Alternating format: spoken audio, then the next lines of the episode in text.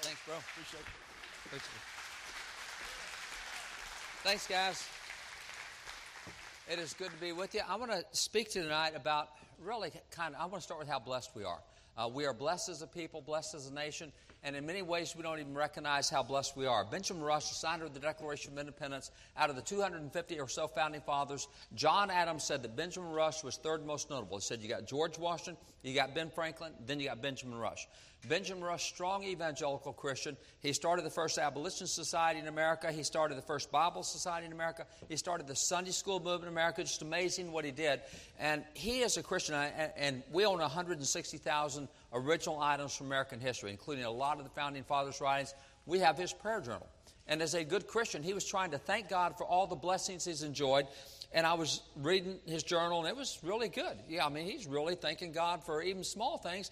And I came to one where he says, I thank God for all the times I have not fallen downstairs. Run that by me again.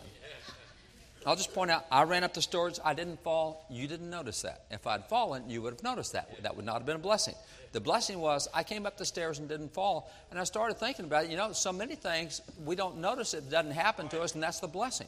I mean, we, we don't we go to the store, we didn't have a wreck, we didn't notice that. If we had a wreck, we noticed that. That's not the blessing. The blessing is all the stuff that didn't happen that we don't even think about. And as it turns out, some of the greatest blessings we have in life are things we don't even we're not aware of. I mean, our health until something happens, or our family until something happens, or, our job until something happens. We t- take it for granted. That's where we are in America. In America, we are blessed with a nation that has stability unlike any other nation in the world. There's 193 nations in the world at the UN this year. And when you look at any of those nations, over the course of history, we've had thousands of nations. We have 5,800 years of recorded history, thousands of nations. And over that period of time, you say, okay, what's the average length of a constitution for any nation?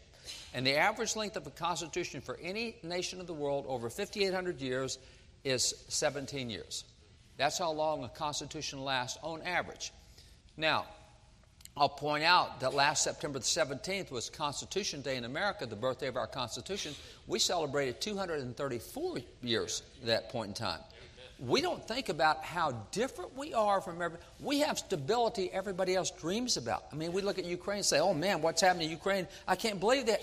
Ukraine has those kind of wars every 30 to 40 years. As a matter of fact, history tells you over 5,800 years that the average nation averages a violent revolution every generation and a new constitution every 17 years. We haven't had that. We're blessed and we don't even know it. We just kind of take it for granted. You know, the same thing happens when you look not only at our, our, our longevity, but even our creativity. See, America represents 4% of the world's population, but when you look at creativity, and we measure that a lot of ways, you can measure creativity with copyright, with patent protection, with international things. When you look at creativity, all the discoveries made in the world, our 4%, which should produce 4% of the inventions, our 4% has made more than the other 96% combined. We have more medical technology, more cures, more discoveries, more scientific stuff, more entertainment stuff, more everything than the other 96% of the world combined. And then when you take e- even something as simple as, as, prosperity, we have 4% of the world's population. On average, every year, we produce 24 to 25% of the world's gross domestic product. Now, to kind of put that in perspective, when you look at where we are, um, we have a census required by the Constitution every 10 years. We had one in 2020, and in 2021, the results came back. They reported the results. And according to Census Bureau results, what you find is if you live in poverty in America, and we don't want anybody living in poverty in America or elsewhere, but if you live in poverty in America, your lifestyle is higher than the middle class in Europe if you're in poverty in America. Now, let me kind of put that in perspective. The World Bank is what establishes the global standard for poverty. According to the World Bank, if you live on $2 a day or less, you live in poverty. That's $730 a year. Yet here in America, we have states like Hawaii, like Mississippi, others that say, hey, unless you're making more than $61,000 a year, you shouldn't come off government welfare because that's what you're going to get with services. 61,000 versus 730? See, we think of poverty in a way nobody else does. We don't understand. Every nation in the world is lining up at our border to get in because if they can just live in poverty in America, they have elevated their lifestyle beyond their wildest dreams. And that's just living in poverty in America. So we've been blessed in ways that we sometimes don't understand, but other nations do.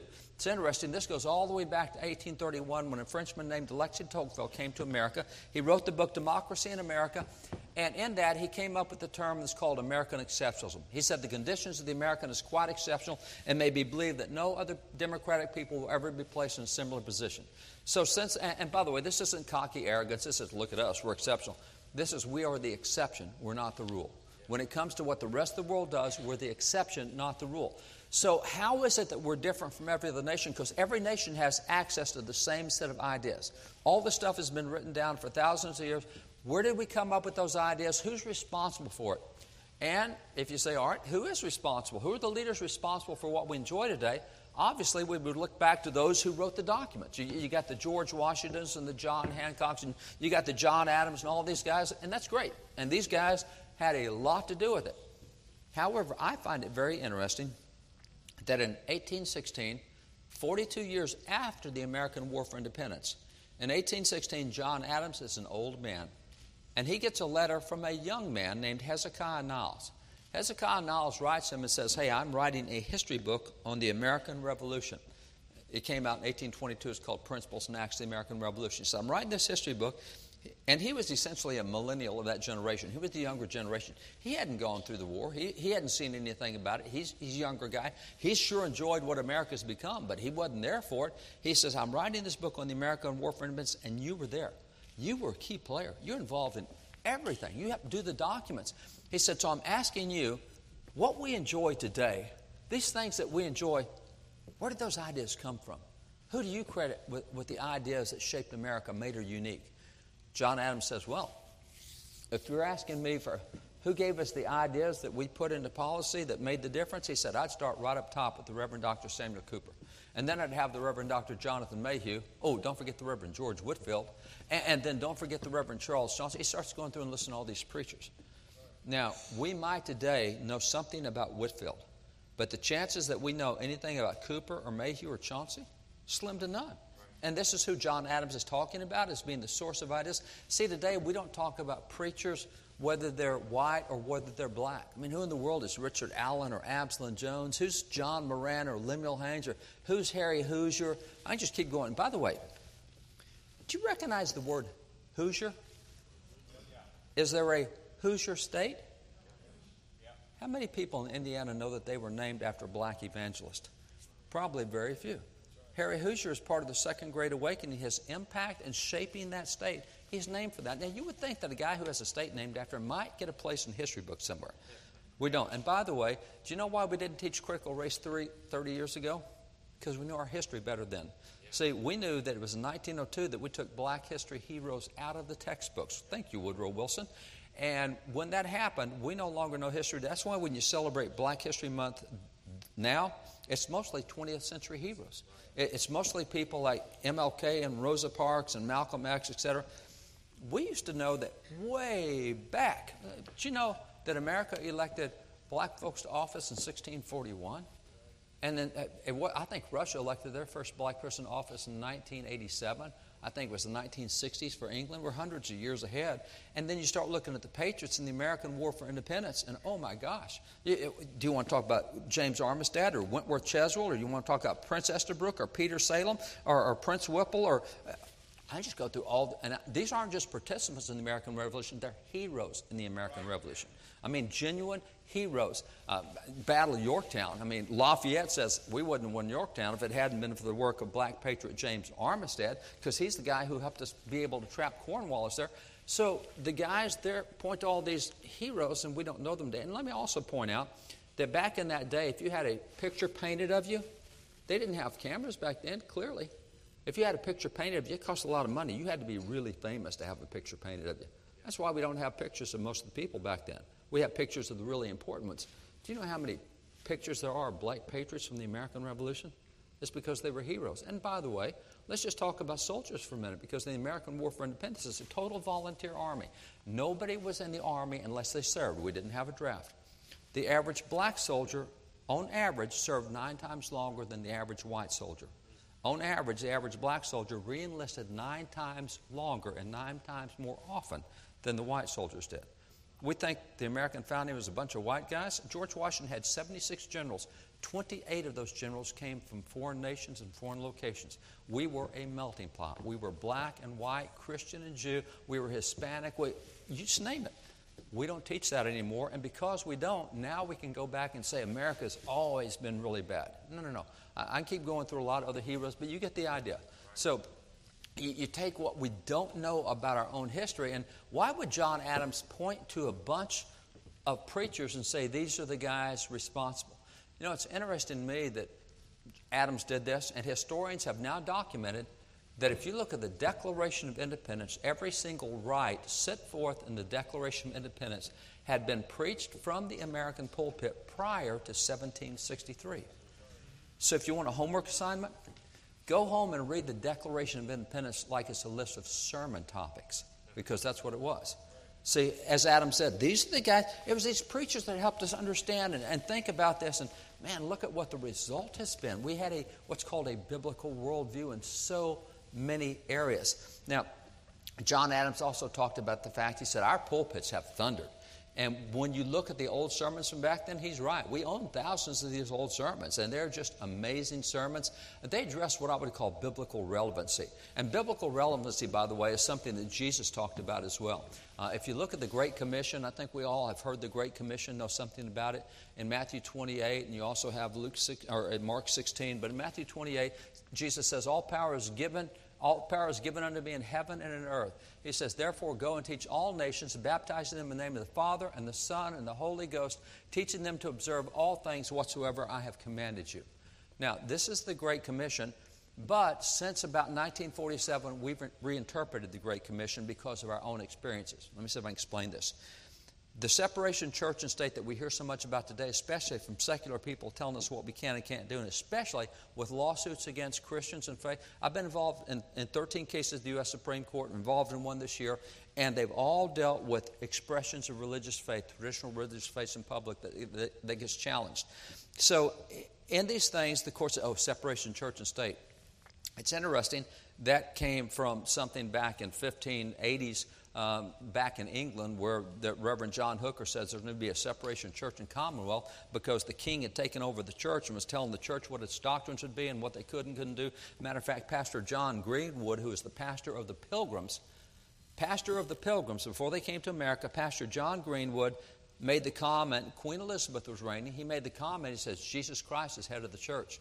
And Queen Elizabeth said, How dare you say that? I'm the head of the church. She had him executed for saying that Jesus was the head of the church. That's one of the things that drove the pilgrims to America was the state had taken over the church and determined doctrines. We couldn't even say what the Bible said. So when Jefferson used that separation church and fra- uh, separation church and state phrase in a letter he wrote January the 1st, 1802, in response to a letter written him by the Danbury Baptists of Connecticut on, on November the 7th, 1801, the Danbury Baptists said, We are really concerned that government might shut down our religious expression, our religious beliefs. And Jefferson said, Won't happen. There's a wall of separation between church and state. The government will not stop public religious activities. Do you know that when the court used the phrase separation church and state after that, they would print Jefferson's full letter or long portions of it in court case, like United States versus Reynolds, 1978 Supreme Court case, uh, 1878 Supreme Court case. They had Jefferson's entire. They had. It's only a 233 word long letter, by the way, only three paragraphs. That's not long. So they took that and put it in there, and they said, as a result of separation of church and state, we can't stop religious activities in public. We're going to protect religious activities. That's the way it was until 1947 when the U.S. Supreme Court, in a case called Everson versus Board of Education, said, oh, there's a wall of separation between church and state. They took eight words out of Jefferson's letter. They did not reprint his letter. They didn't even put it in a footnote. And three paragraphs is easy to put in a footnote. So they took his eight word phrase and says, we can't allow religious activities in public. And then they said, oh, no more prayer in schools, no more Bible in schools, no more Ten Commandments. They went through all the cases they went through in the 60s and 70s. And as a consequence, we think that there's a separation church and state, and we think that it means that the church can't get involved in civil affairs. That was never it. It was to keep the government from stopping us, not us from getting involved with the government. It was a one directional wall. Jefferson also called it a serpentine fence at one time. He said it weaves and goes back and forth, and it's just a fence. It's not a wall, it's a fence.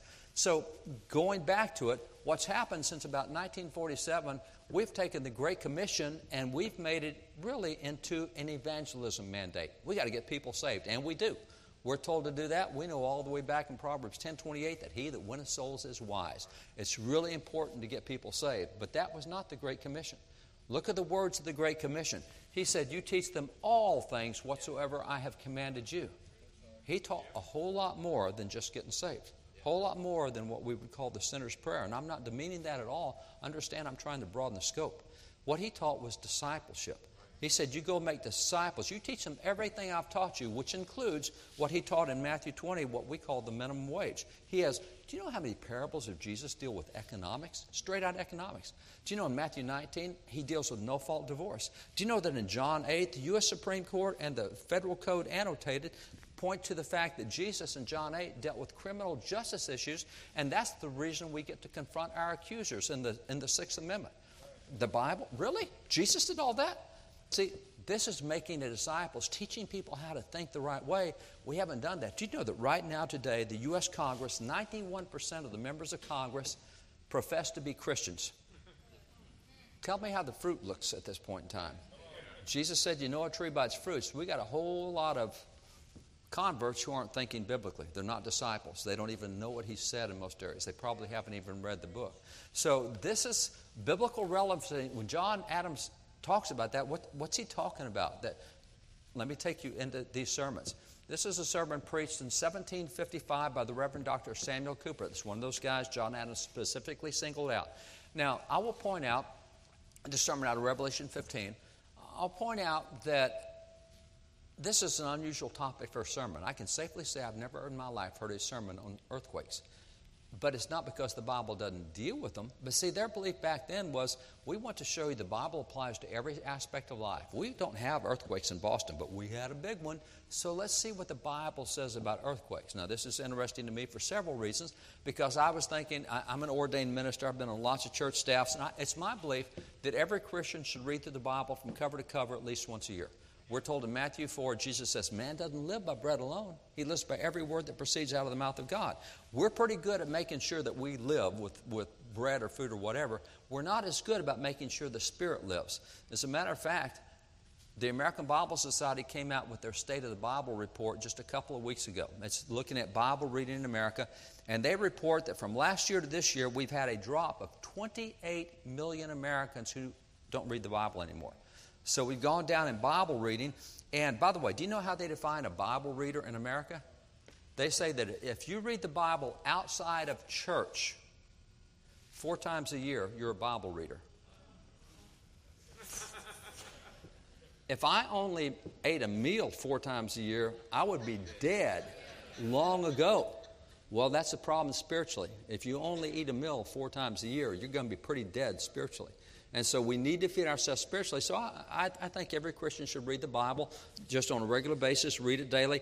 And so, as thinking about that, okay, if I had to do a sermon on earthquakes, if I'm back then and have to do a sermon on earthquakes, there's an earthquake under King Uzziah, there's an earthquake in Amos, there's an earthquake when Jesus is crucified, an earthquake when he's resurrected. Okay, I got this. I can do a good 20, 30 minute sermon on earthquakes. Well, good for me. Notice that's a five week sermon on earthquakes don't come anywhere close. I actually went online and looked it up. There are dozens of Bible verses on earthquakes. I had never noticed them. I, I, I, didn't look for that. See, they look for very practical things. So it didn't matter whether it's fires or floods or earthquakes, anything natural disaster, if it's in the news, the Bible covers it. They also had sermons like this one. This is a sermon on comets. Notice at the bottom, two sermons occasioned by the late blazing star. There was so much in the Bible and astronomy. God talks about Pleiades and Orion, specific constellations. So we have sermons on lunar eclipses and solar eclipses, discovery of new planets. Astronomy stuff was a big topic because it's big in the Bible. And then this is a, a sermon on the infirmities and comforts of old age. Probably not a super popular topic, but it is a really practical topic because everybody's got to deal with it. You're going to be growing old and you're going to deal with people who are growing old. So, what do you do with aging? We got lots of sermons on aging. Uh, here's a sermon on religion and patriotism, the constituents of a good soldier. Bible has so much to say about military. That was a, a sermon uh, from here in Virginia. It was a deployment sermon out of Hanover County. And it's interesting when you look in the Bible military, even John the Baptist, when he was baptizing, had specific instructions for officers and for soldiers, and so much there. So military sermons were, were common. That was a regular part of, of what we taught because that's a regular part of the Bible. In the same way, here's a sermon on the relation of the medical profession to the ministry. 1854, a, a sermon in Boston, preached in West Church. Healthcare? Really? Do you know when God gave his code to Israel in the Bible, on Mount Sinai, not only did he give the Ten Commandments, he gave a total of 613 laws in that code.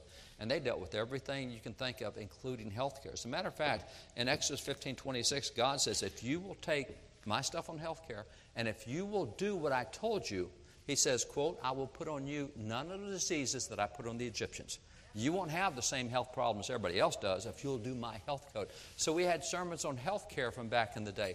Here's a sermon on the character and tendency of the property tax adapted to a permanent system of taxation. Are you kidding me? Reverend Glover? Property tax? Bible, you know, Bible has a whole lot to say about economics in addition to all the economic teachings of Jesus. The Bible talks about the estate tax, it talks about the inheritance tax, it talks about what we call the capital gains tax, it talks about the minimum wage, it talks about progressive taxes, it talks about capitation taxes. The Bible is full of taxation information. As a matter of fact, you may recall Jesus, Peter even had a conversation one time where Jesus stopped Peter and said, Peter, who pays the taxes in the country? Is it the sons or is it the foreigners? And Peter kind of laughed and said, Easy. It's, the sons don't pay the taxes in the country, it's the foreigners that pay the taxes. Really? How's that worked out for us? I will point out to you, we had to amend the Constitution of the United States in 1916 or 1913 to put the 16th Amendment in to allow us to tax the people the way we do. That was not permitted by the Constitution, but that progressive tax that is now in, that's, that's part of what happened. It took a constitutional amendment. Prior to that, the way we raised money was this imports and and tariffs and imposts and all this other stuff. It was other countries and other stuff paying so much of our taxes. See, we had a biblical view of economics that we don't even think about today. Here's a sermon. This is preached here in Virginia. And by the way, all the sermons I'm showing you, these are what are called revival sermons. They happen primarily in the first Great Awakening or the second Great Awakening, whatever. So this is the sinfulness and pernicious nature of gaming, a sermon preached before the General Assembly of Virginia at Williamsburg, March the 1st, 1752. Now, 95% of Christians today cannot name a single Bible verse that deals with gambling or lottery or gaming or anything else. Here's a sermon. It's called A Good Law, Sermon on the Liquor Law of Massachusetts, 1852. So what happened was Massachusetts passed a law and it dealt with liquor and said, okay, here's the law that was passed this week. Here's the topic. Here's what the Bible says about that topic. Okay, that's a good law. And that's why it's called a good law, because it lined up with what the Scripture says on that topic. Here's one on the injustice and policy of the slave trade, also preached in Virginia, 1791. Slavery of the Africans. It was the church that led the anti slavery movements, the church that led the movement for equality to fulfill the concept that all men are created equal. And that's one of the sermons preached. Here's a sermon that says, Marriage, scripturally considered. A sermon, this is 1837 in New Hampshire. Again, the legislature passed a law. We said, okay, they passed a law on marriage. Here's what the Bible says on marriage. Okay, that law works. That, that's, that's a good law. It lines up with what the Bible said. Here's a sermon on the Fugitive Slave Bill. The Fugitive Slave Law was passed by Congress in 1850. Of the millions of laws passed by Congress, this is hands down one of the three worst federal laws ever passed, hands down. You notice the sermon is 1851. I've got a stack of sermons from 1851 on the fugitive slave law. And across the United States, pastors said, People, here's the new federal law that was just passed. Here's what God says, here's what the federal law says. Listen, are you hearing? This is what they'd say pay attention. If you obey the federal law, you're disobeying God's law. If you're going to obey God's law, you have to disobey this law. They called for massive civil disobedience across the United States over this law. This is what led to the official establishment of the Underground Railroad. It's very much like Acts 4, where the, the apostles were told, You can't do this. And they said, Well, we got to choose to obey God or man. Mm, we think we'll go with God, not man. So that's the same sermon on civil disobedience Don't think I've heard that in my lifetime to speak of. So, social policy we deal with, we dealt with. This is the cry of Sodom inquired into. This is an LGBTQ sermon. They were talking about homosexuality. Uh, the Bible has a lot to say about that, but we're all pretty silent on that today, and I don't say that lightly because I see that in polling. We do a lot of national polling, and right now, 77% of Christians self censor on this issue for fear of being attacked if they touch that issue. If I say anything about it, I'm gonna, somebody's going to get really mad at me, or I'm going to get deplatformed, I'm going to be in Facebook jail or whatever. So we've gone silent on an issue the Bible is not silent on. But even back in that day, it was a whole lot harder to talk about it than it is today, and even we did it then. This is a sermon on election. So, election, government, voting, we covered all of this stuff. And see, this is what John Adams was talking about when he said the pulpits have thundered. It addressed biblical relevancy in a very real way. Now, when you look at numbers in America today, if you'll notice, back in the year 2000, we had 85% of America claimed to be Christian in 2000. They self identified as Christian. Today, or actually two years ago, in 2020, it was down to 65%. We have dropped from 85% to 65% in 20 years. 20 points in 20 years. That's a fast drop. And it's interesting when polling those people, and why did you leave church? Why did you quit going to church?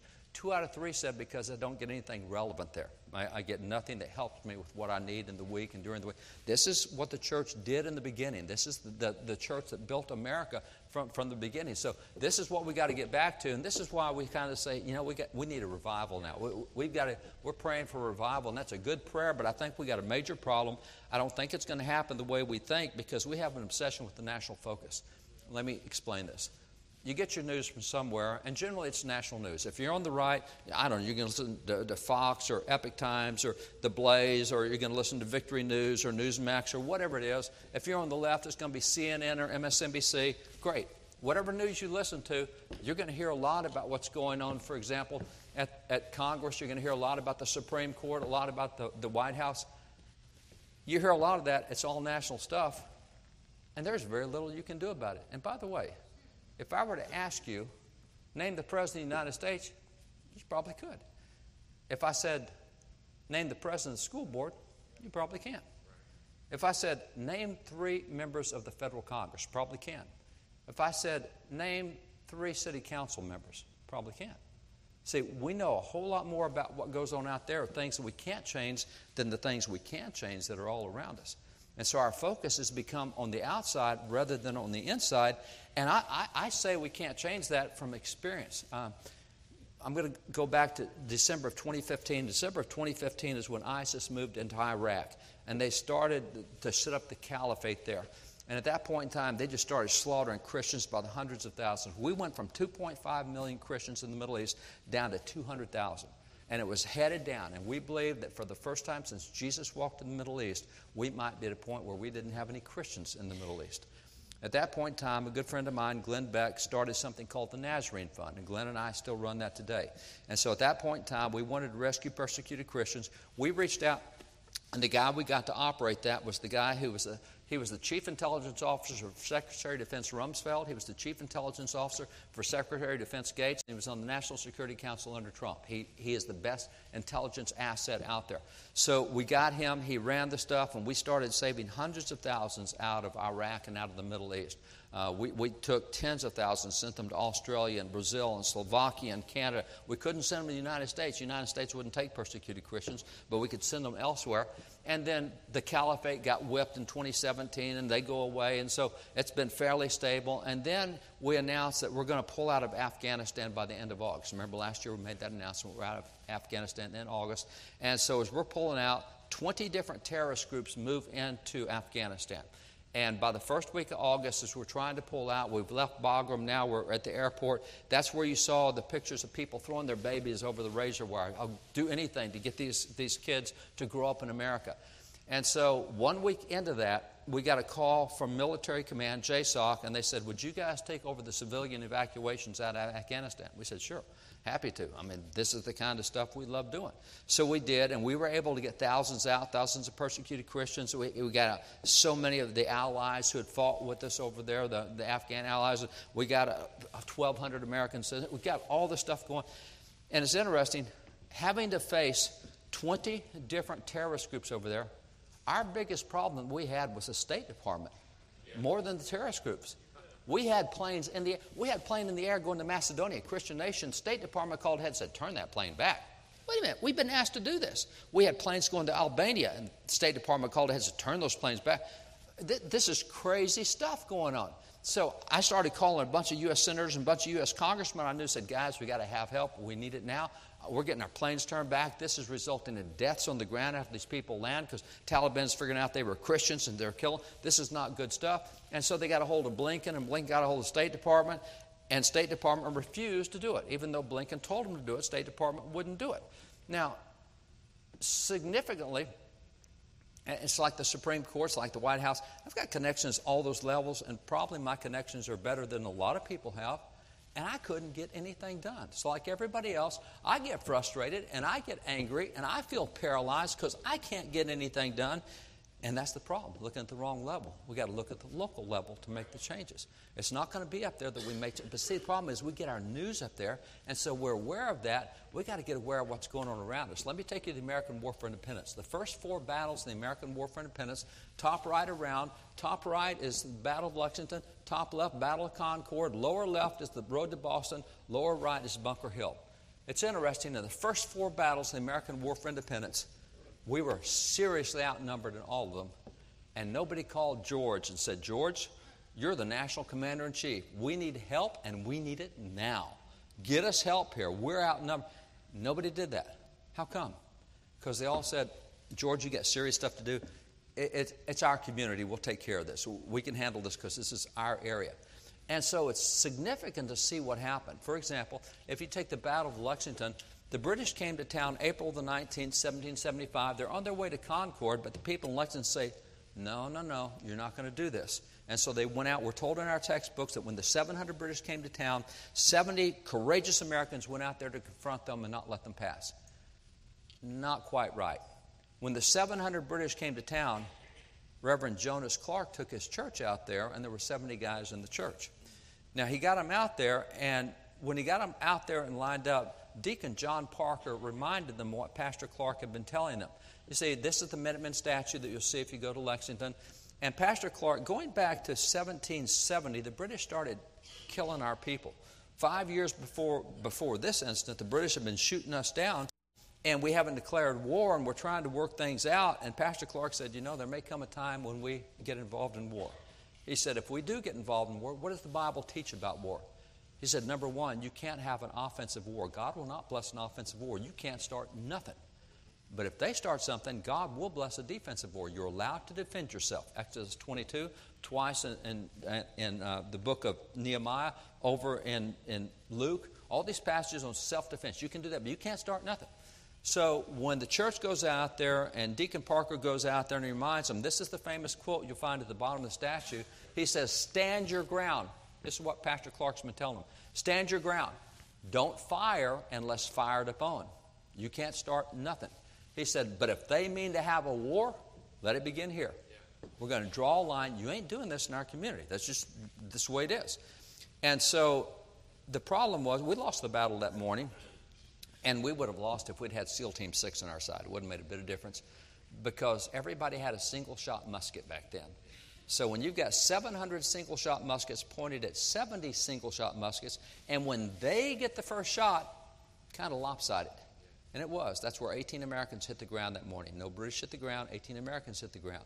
From there, the British go on to their objective, and that was Concord. When they got to Concord, again, our history books say between three and 400 courageous Americans went out there to confront the British. Again, not right.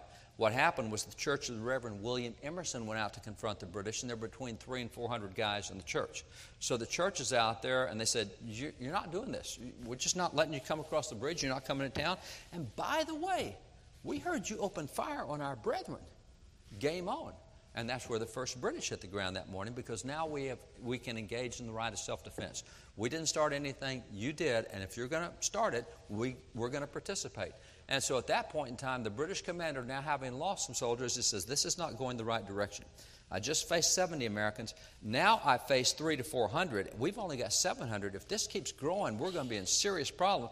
We've got to get back to Boston. And so they did a quick forced march back to Boston, about 19 miles going back to Boston or Charlestown as it was. And he was right. He got outnumbered really quickly. On the trip back, there were some 4,500 Americans lining the roads on both sides shooting at them as they went back. So they were heavily outnumbered. Where'd they come from? Reverend Benjamin Balch brought his church. Reverend Payson Phillips brought his church. See, it was the church saying, You're not going to do this in our community. Now, I'm not advocating physical violence. I'm just telling you the mentality that was back there. The mentality is, This is our community, and you're not going to do this. Same thing when you get to Battle of Bunker Hill. Uh, Battle of Bunker Hill, you had Reverend Joseph Willard who said, I've got two companies here in the church. Let's go across town and get with all the other churches. We'll defend Boston, which is what the Battle of Bunker Hill was. So this was common throughout that period of time that, that we had this, this focus on we're going to fix this stuff locally. So the way we ended up winning the, Na- the American Revolution was we won so many local battles, it turned into a national victory. There were more than 80 battles, 80 significant battles in the American Revolution. Nearly all of them were local. Georgia's involved in a few, like Yorktown and Brandywine and Monmouth, and good for him. We needed him there. But most of the battles were fought and won at the local level. And even when George was there, like at Yorktown, so much of the local people came out to support him and provide troops for what he had. Same with Brandywine and Monmouth. So it's getting that local focus back that really is the, the story of what happened in the American War for Independence. But I mentioned we're praying for revival, and we do want a national revival, no question about it. But revivals are the same way, they occur locally. Now, wait a minute, time out. If revivals occur locally, then what do you do with the Great Awakenings? First Great Awakening, Second Great Awakening. First Great Awakenings got great guys like George Whitefield. George Whitefield, amazing guy. He preached 34 years. He preached 18,000 sermons in America. He preached 14,000 sermons in Europe. So, in 34 years, he preached 32,000 sermons, which averages three a day. And on top of that, 80% of all Americans physically heard him preach a sermon. Now, that's message penetration. Facebook, Twitter, nobody is close to 80% of the nation. There ain't. With big tech, you ain't even close to that. So 80%, how did that happen? Because George Whitefield was the chaplain in the colony of Georgia. He got on his horse in Georgia and he rode to Massachusetts, except it was actually Maine because northern Massachusetts hadn't broken off to be the state of Maine yet. So what we call Maine was actually northern Massachusetts. He got in Georgia, rode his horse to Maine, and preached at every town he went through along the way. He just preached a revival every town.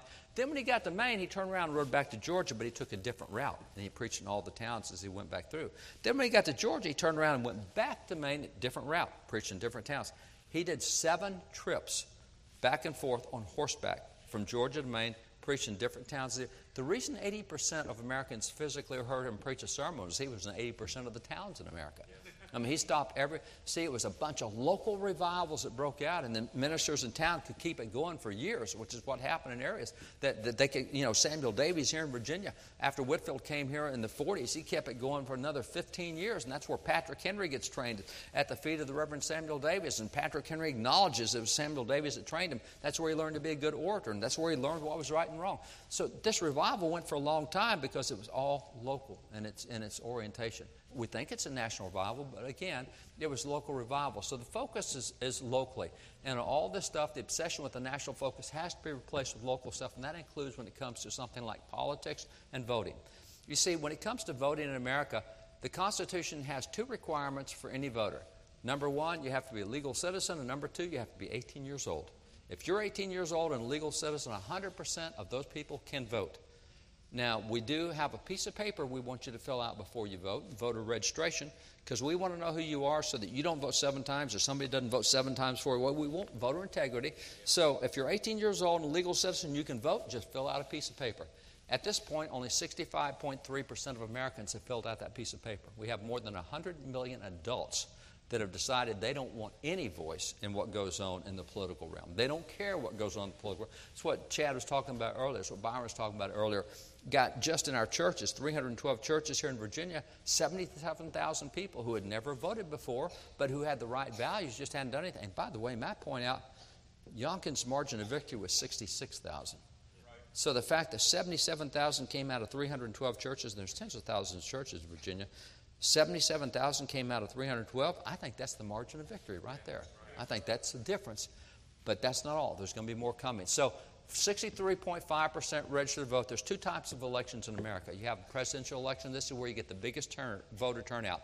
Over the last 11 presidential elections, the average voter turnout is 54%. but that's 54% of registered voters. That's 54% of 65.3%, which means 36% of adults vote in a presidential election, and it takes half that to win. Then you get to the elections like we have this year. This is called an off year election.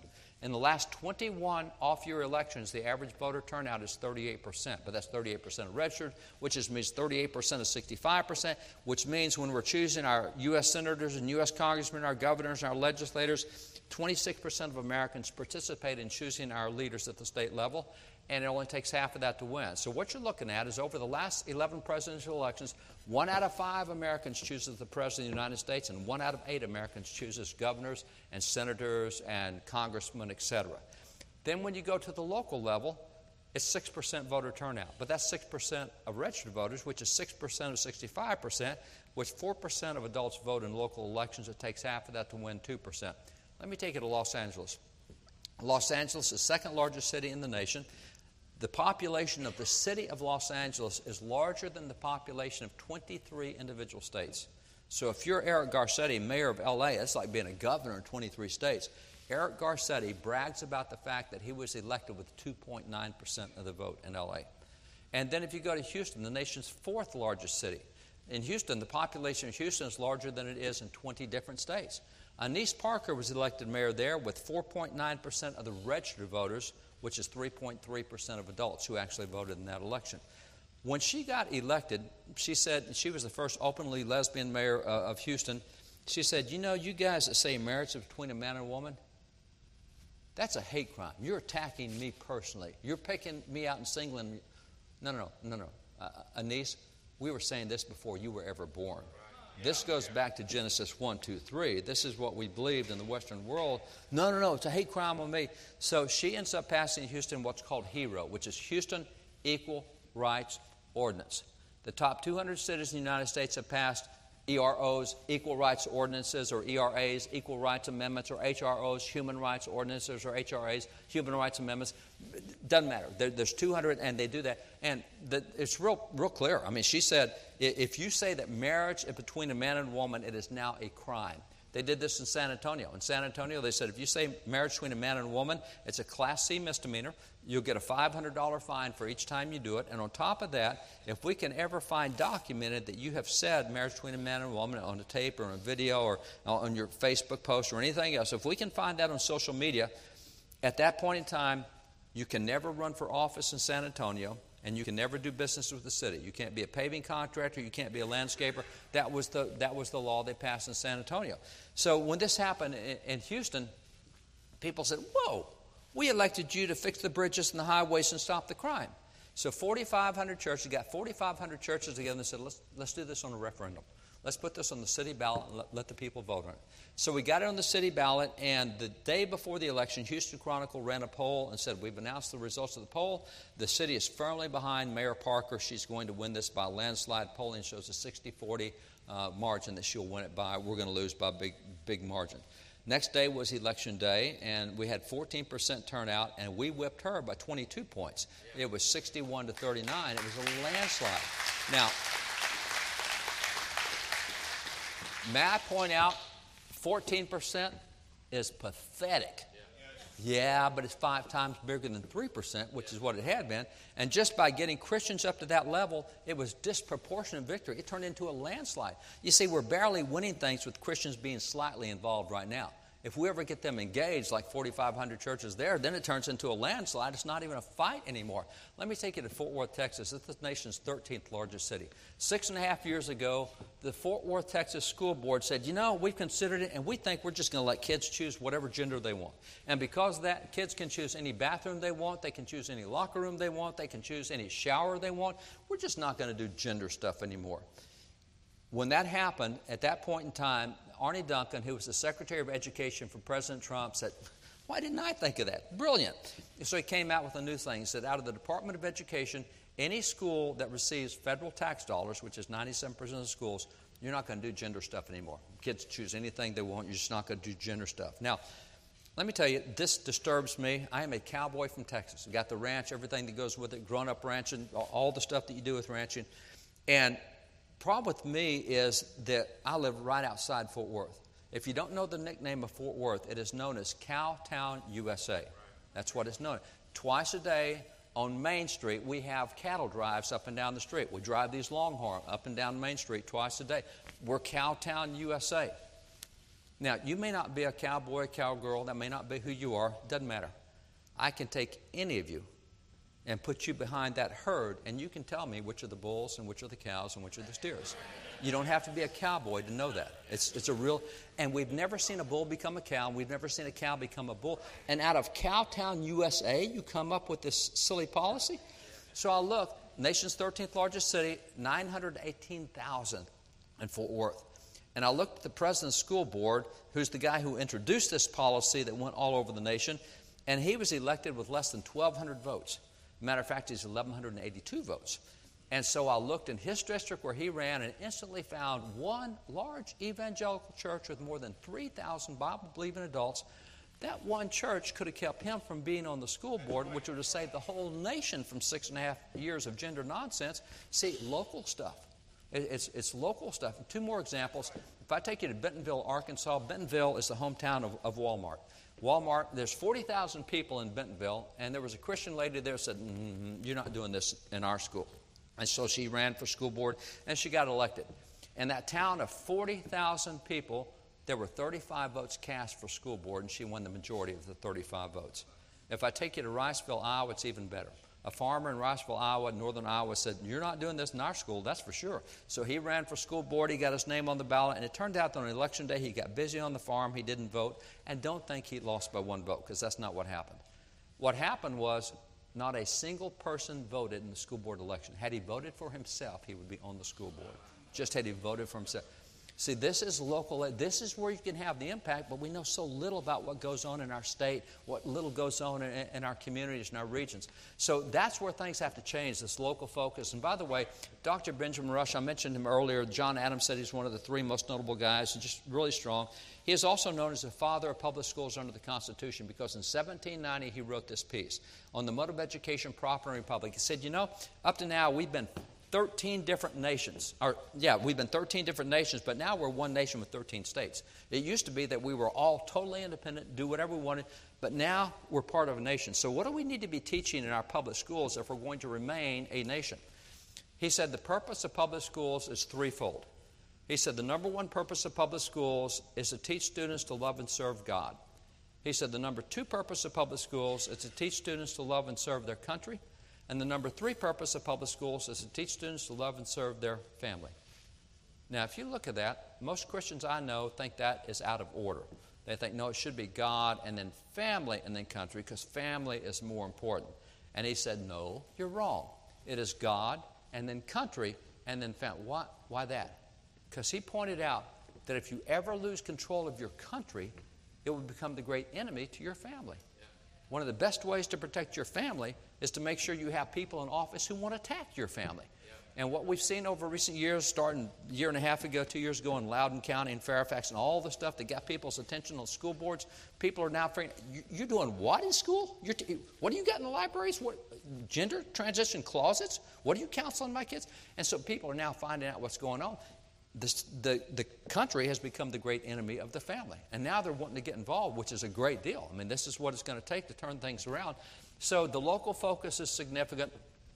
You guys in Virginia had this. You heard about the 312 churches. Let me give you two more parts about that. Those 312 churches, you know, First Timothy says that no one can be crowned unless they run according to the rules, which means you need to know what rules are. And so 1,300 people out of those 312 churches were trained, 300 as state certified, state trained election officials, and thousands poll watchers. And they said, We're going to look for corruption. Well, they found it. 5.2% of the ballots cast they challenged as being corrupt. One guy had registered to vote in 27 different places. One vacant lot had 17 votes come off the vacant lot. Nobody even lives there.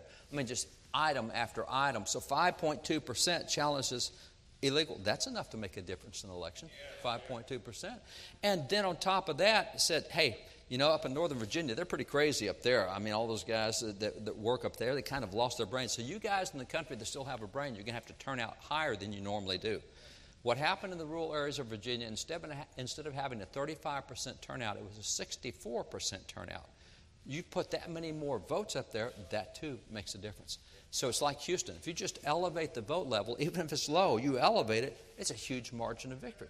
And so that's what you see happening. Colorado, I was involved with a bunch of churches in Colorado, and those, those churches in Colorado, uh, they got involved in school boards. And they took scores of school boards in Colorado, didn't spend any money at all. They just got people to be aware of who the, the right people are, who the wrong Here's what they believe. We're not telling you who to vote for. Here's a voter guide with the school board members. Here's what they believe.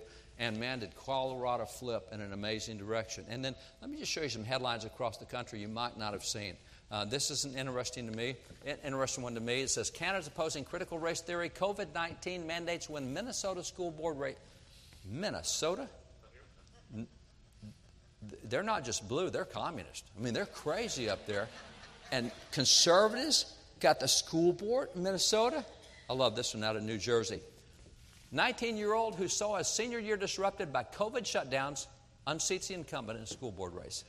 So the guy who said, uh, this kid said, You were in my senior year. I, I couldn't even go to school. I'm running against you. He ran against the incumbent. He won by 17 points in New Jersey, this 19 year old kid. And I will say it is nice to finally have some adults on the school board in New Jersey. So then, if I take you here, slate of conservative candidates declare victory in hotly contested Denver? That's super liberal. Yeah, conservatives took the school board in That's part of that Colorado thing I was telling you about. And then here, three or four conservative challengers win seats on Wichita School Board. Wichita is the second most liberal city in Kansas. You got Kansas City and then Wichita. Conservatives take the liberal city of Wichita School Board. Then down at the bottom, Treasure Valley, that's Boise. That's the most liberal city by far in Idaho. Conservatives took the Boise School Board. Conservatives win big in school board elections. Policy changes could follow.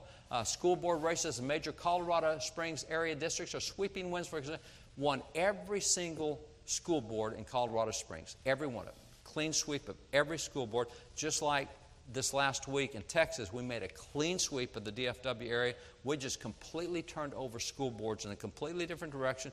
See, it's not that hard because voter turnout is so low. It's just that people didn't know what the races were, who's running, or anything else. You get them that information, it makes a huge difference.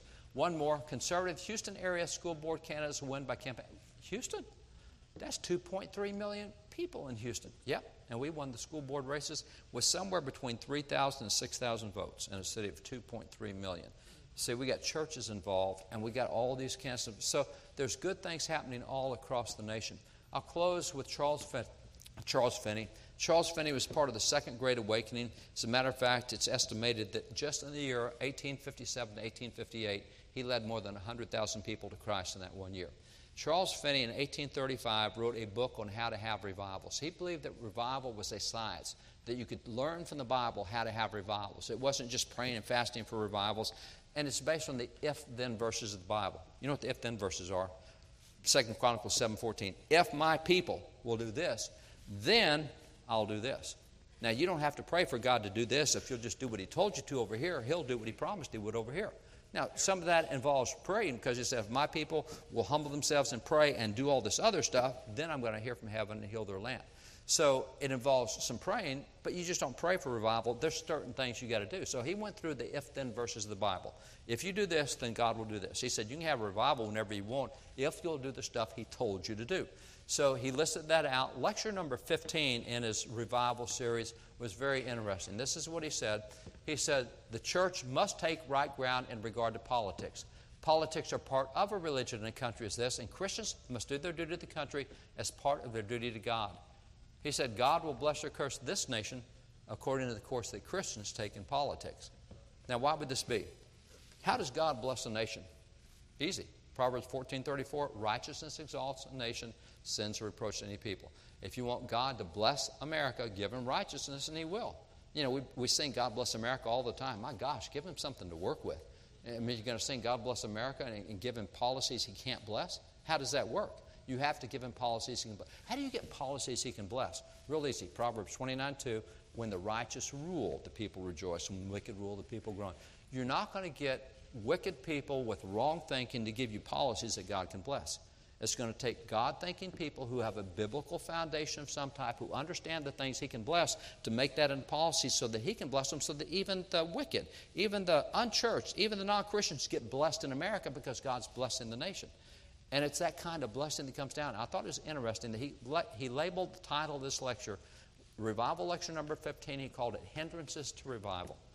He said, if you want to keep a revival from coming, then just stay out of politics. Because that'll be what we've seen for the last several years. We've become so pagan in so many areas. We've seen Christianity going to the floor. It's just so many areas. So there's a chance to turn it around, and we can do that. And you guys have made a good start here in Virginia, and I get to talk about you guys all over the nation. And it's really good for everybody else to see what can be done because it doesn't take it doesn't take the majority to do it. It just takes some people getting dedicated, getting active. And as I said, even in Houston, if you just up it a little bit, you know, from three percent to fourteen percent, it turns into a landslide. So it does make a difference when we get people involved. Now, if this kind of history is new to you, I'd send you to the table on the side over at the American Story. We've got a lot of this stuff in there. But God bless you guys. Thanks for allowing me to share.